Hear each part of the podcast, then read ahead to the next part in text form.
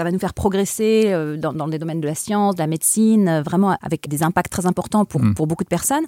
Mais ça doit rester un outil. Et donc, comme c'est une véritable révolution, on, on prend tous les risques au sérieux et on s'efforce de les atténuer tout en développant la technologie. Comprendre l'intelligence artificielle, ses applications et ses enjeux. C'est ce que je vous propose dans Monde Numérique à travers une série d'interviews exceptionnelles en partenariat avec Google. Nous allons plonger au cœur de la recherche en IA chez Google. Pour le premier épisode, j'ai le plaisir de recevoir la directrice de la recherche fondamentale de Google DeepMind. Voilà, et nous sommes eh bien, ici, au siège de Google France, à Paris. Bonjour Joël. Bonjour Jérôme. Ravi de vous recevoir dans Monde Numérique. Au passage, merci de m'accueillir ici euh, chez Google France. Vous êtes française euh, et je l'ai dit, vous euh, chapeautez une bonne partie de la recherche en IA chez Google. Vous pouvez nous parler un peu tout d'abord peut-être de votre parcours. Quel est votre... Est-ce que vous pouvez vous présenter? Oui, avec plaisir. Euh, j'ai fait des études scientifiques, euh, d'abord à l'école polytechnique ici en France, puis en doctorat à Stanford, outre-Atlantique. Et j'ai ensuite rejoint le monde de l'entrepreneuriat, tout d'abord dans les technologies biomédicales, avant de rejoindre Google en 2014. Pourquoi est-ce que vous avez choisi de rejoindre Google, enfin Alphabet, le groupe? Alors à l'époque, c'était, c'était Google, pas encore Alphabet. Euh, j'évoluais dans les, dans les technologies biomédicales et, et dans, la, dans la vallée où on était vraiment immergé dans, la tech euh, et je voyais déjà tous les impacts que cela avait sur, sur mon quotidien et sur toutes les entreprises euh, autour de moi. Et j'étais assez curieuse de savoir ce qui allait se passer quand euh, ces entreprises, donc quand la tech allait, allait se tourner vers la santé? Quel, genre d'application elle allait y trouver et quelle, quelle solution surtout elle allait pouvoir y apporter? Donc c'est vraiment par ce biais que vous y êtes entré et pas tellement par, on va dire, un parcours plus numérique en fait euh, oui et non. C'est-à-dire que moi, mon expertise technique, elle est en traitement du signal et en vision assistée par ordinateur, donc computer vision, qui était quand même très proche euh, de toutes les de, tout le numérique. Euh, et je crois qu'on peut pas tellement être dans la vallée et ne pas être dans le numérique. Donc j'étais déjà beaucoup, beaucoup dans le numérique. Ouais. oui, parce qu'on rappelle que Stanford est vraiment au cœur hein, de, la Silicon Valley. Tout à fait. et comment est-ce que vous en êtes venu à travailler particulièrement sur l'intelligence artificielle? Oui, alors ça aussi, ça, date pas mal. Euh, donc j'étais à Stanford quand le cours de, d'informatique, donc euh, Computer Science, je crois que c'était 229, si je me souviens sont bons, euh, en intelligence artificielle a commencé à, attirer les foules. L'intelligence artificielle, ça fait très longtemps que cela existe, mais, mais c'était pas très populaire, c'était plutôt des techniques dont, dont, les gens se méfiaient, qui marchaient pas très bien. et donc quand ce cours a commencé à, à exploser, euh, bah, mon expertise était vraiment à l'intersection entre la théorie de l'information, le traitement du signal, euh, computer vision, euh, qui sont toutes, toutes ces techniques sont au cœur de l'IA. Donc ça a été vraiment pour moi le, voilà, le début de, de, mhm. de, la grande vague qu'on a, qu'on a tous vu ces 15 dernières années. Alors, pour ce premier rendez-vous, pour cette première interview, je, je, vous propose que vraiment on, soit très pédagogue, et c'est l'esprit de cette, de cette série de rencontres, et on va reprendre les concepts depuis le début. Donc l'intelligence artificielle, c'est dans toutes les têtes depuis, on va dire euh, maintenant plus d'un an. Enfin, c'est vraiment euh, euh, le grand public a pris conscience également au-delà du cercle des spécialistes de ce qui était en train de se passer. Enfin, en tout cas, qu'il était en train de se passer quelque chose. Mais si on revient vraiment à la base, l'intelligence artificielle, comment est-ce que vous la définissez vous? Oui, alors l'IA, l'intelligence artificielle, c'est un, un terme assez général. Qui, décide, qui désigne tout, tout, un ensemble de techniques euh, on parle aussi d'apprentissage machine, donc c'est des techniques qui vraiment permettent aux machines d'apprendre à partir de nombreux exemples. Euh, et ça, c'est en opposition à des, à des programmes informatiques où il faut bien spécifier chaque instruction. Mmh. Là, au lieu de faire ça, on nourrit la machine avec beaucoup d'exemples. Et ensuite, euh, l'IA va euh, apprendre, par exemple, à identifier des objets euh, dans des images. Si vous avez toute une collection de photos et que vous voulez savoir toutes les, tous les clichés que vous avez pris de la tour Eiffel, l'IA peut vous permettre de faire ça, transcrire le, langage parlé, la conversation qu'on est en train d'avoir, etc. Donc ça, c'est vraiment voilà l'IA de base. Mais quand on dit l'IA, immédiatement, alors il y, a des voix qui s'élèvent pour dire, ben en fait, l'IA n'existe pas, c'est-à-dire qu'il n'y a pas d'intelligence là-dedans. Ah oui, si, si, si, vous me demandez de définir l'intelligence, euh, c'est très difficile. Je crois qu'on a appelé ça intelligence parce que vraiment il y a cet apprentissage. Euh, et donc je crois que c'est une caractéristique de l'intelligence de, savoir apprendre, de savoir s'adapter à son environnement. Euh, donc on retrouve ça dans les modèles d'IA. Là où je vous rejoins, c'est que c'est vraiment une machine à laquelle on montre énormément d'exemples et qui ensuite utilise des méthodes statistiques pour, face à un nouvel exemple, savoir quoi en faire Ouais. et décider, par exemple, si c'est un chat ou un chien. Mais elle ou- comprend pas si c'est un chat ou un chien. Elle, voit- elle, elle voit que des pixels en fait. elle ne voit certainement que des pixels, bien sûr. Après, euh, voilà, on peut encore, on, voilà, on pourrait, on pourrait aller sur des sur des sujets de de, euh, de- de cognition. Qu'est-ce Mhm. qu'est-ce que comprendre? Est-ce que la machine utilise une représentation latente de l'information qui s'apparente à ce que nous on fait quand on identifie euh, une image Je crois que c'est des grandes questions et on n'a pas complètement les réponses. Bon, on va peut-être pas euh, toutes les traiter maintenant. Euh, on va rester sur des choses très concrètes et qui ont été beaucoup évoquées ces derniers temps, et donc notamment l'IA générative. Qu'est-ce que c'est que l'IA générative par rapport à l'intelligence au sens plus large?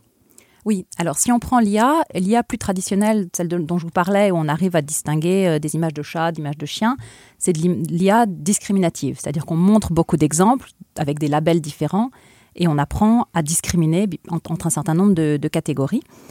Euh, L'IA générative, ça va plus loin, c'est-à-dire qu'à partir de beaucoup d'exemples, elle apprend à, générer un nouvel exemple. Donc si vous demandez de générer une image de chien, elle va générer cette image et pas prendre dans tout ce qu'elle a vu une image préexistante. Donc c'est quelque chose que ce qu'elle génère, vous Oui, ne elle le trouverez pas. Elle, elle elle crée refabrique. véritablement.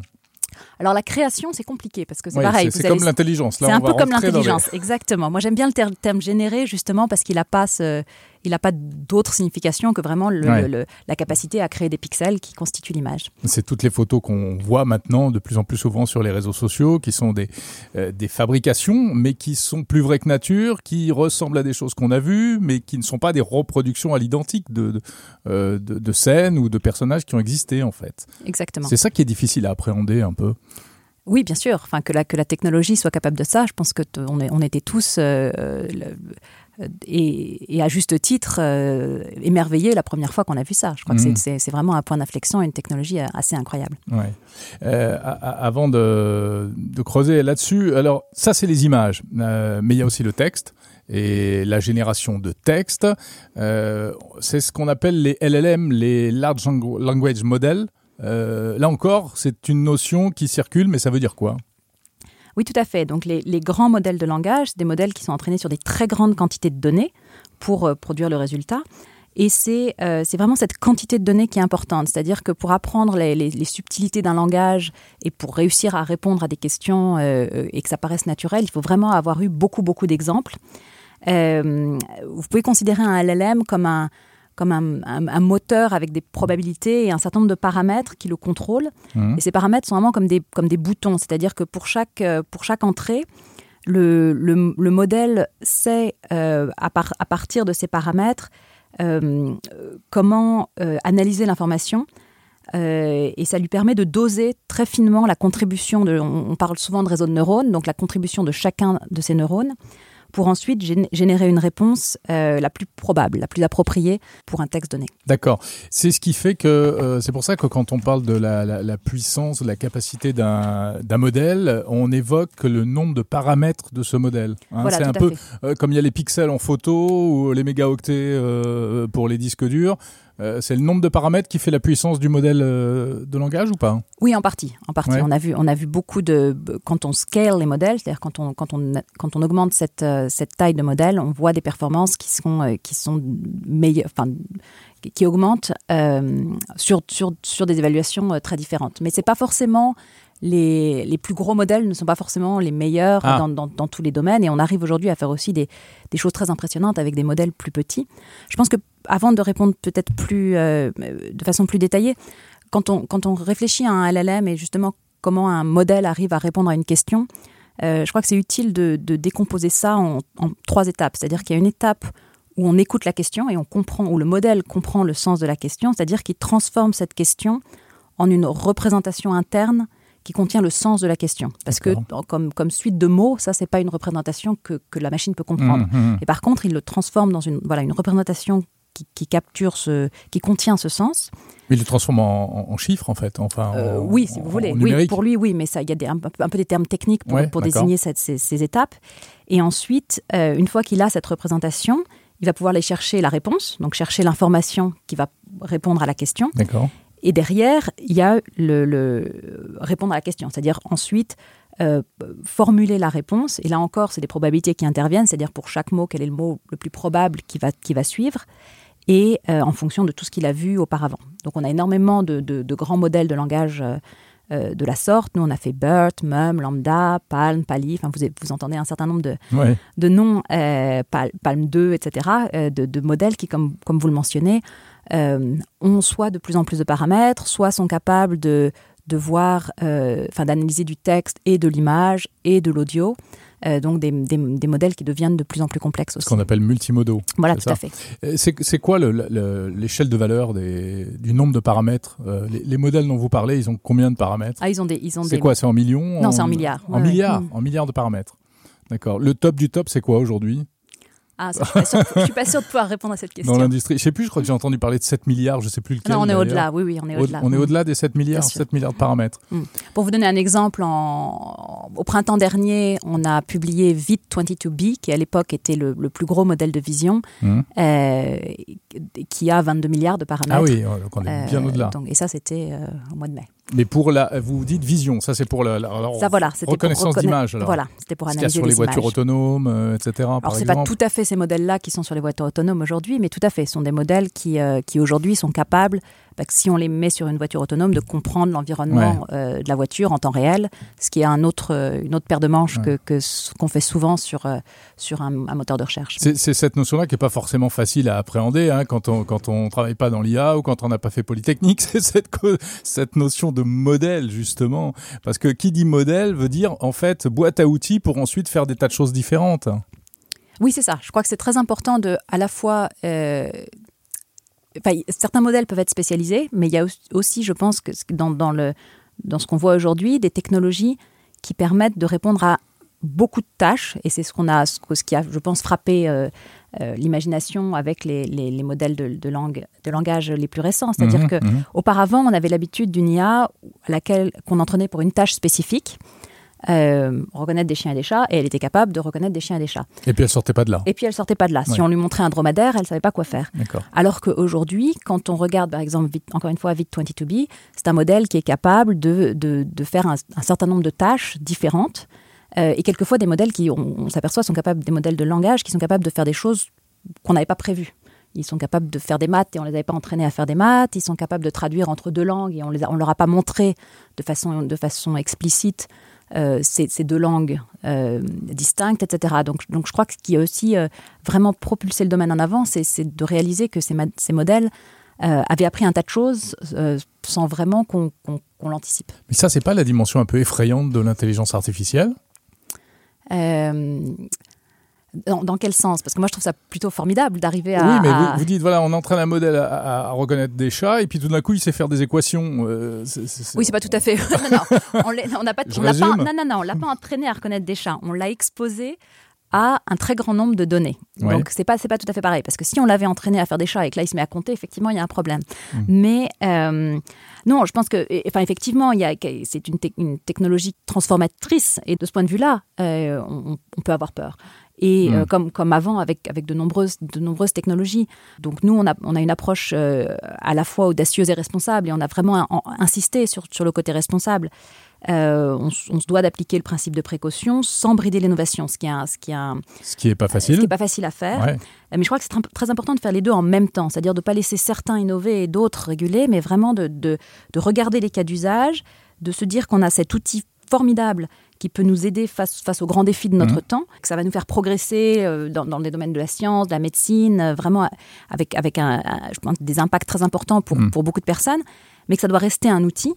Et donc, euh, comme c'est une véritable révolution, on, on, prend tous les risques au sérieux et on s'efforce de les atténuer tout en développant la technologie. Donc, c'est exactement ce que vous dites, c'est-à-dire qu'il faut trouver un juste milieu et faire les choses petit à petit pour, euh, bah, pour appréhender ces risques. Mais ça veut dire quoi concrètement, Joël Barral? Ça veut dire que si demain, chez Google, vous découvrez qu'il y a un truc qui va trop loin ou dans une mauvaise direction, euh, vous arrêtez? Absolument. C'est déjà arrivé Bien sûr. Donc, pour euh, peut-être, pour, ça se fait pas comme ça. C'est-à-dire que c'est pas euh, du jour au lendemain. Oh, j'ai vu quelque chose, euh, il faut tout arrêter.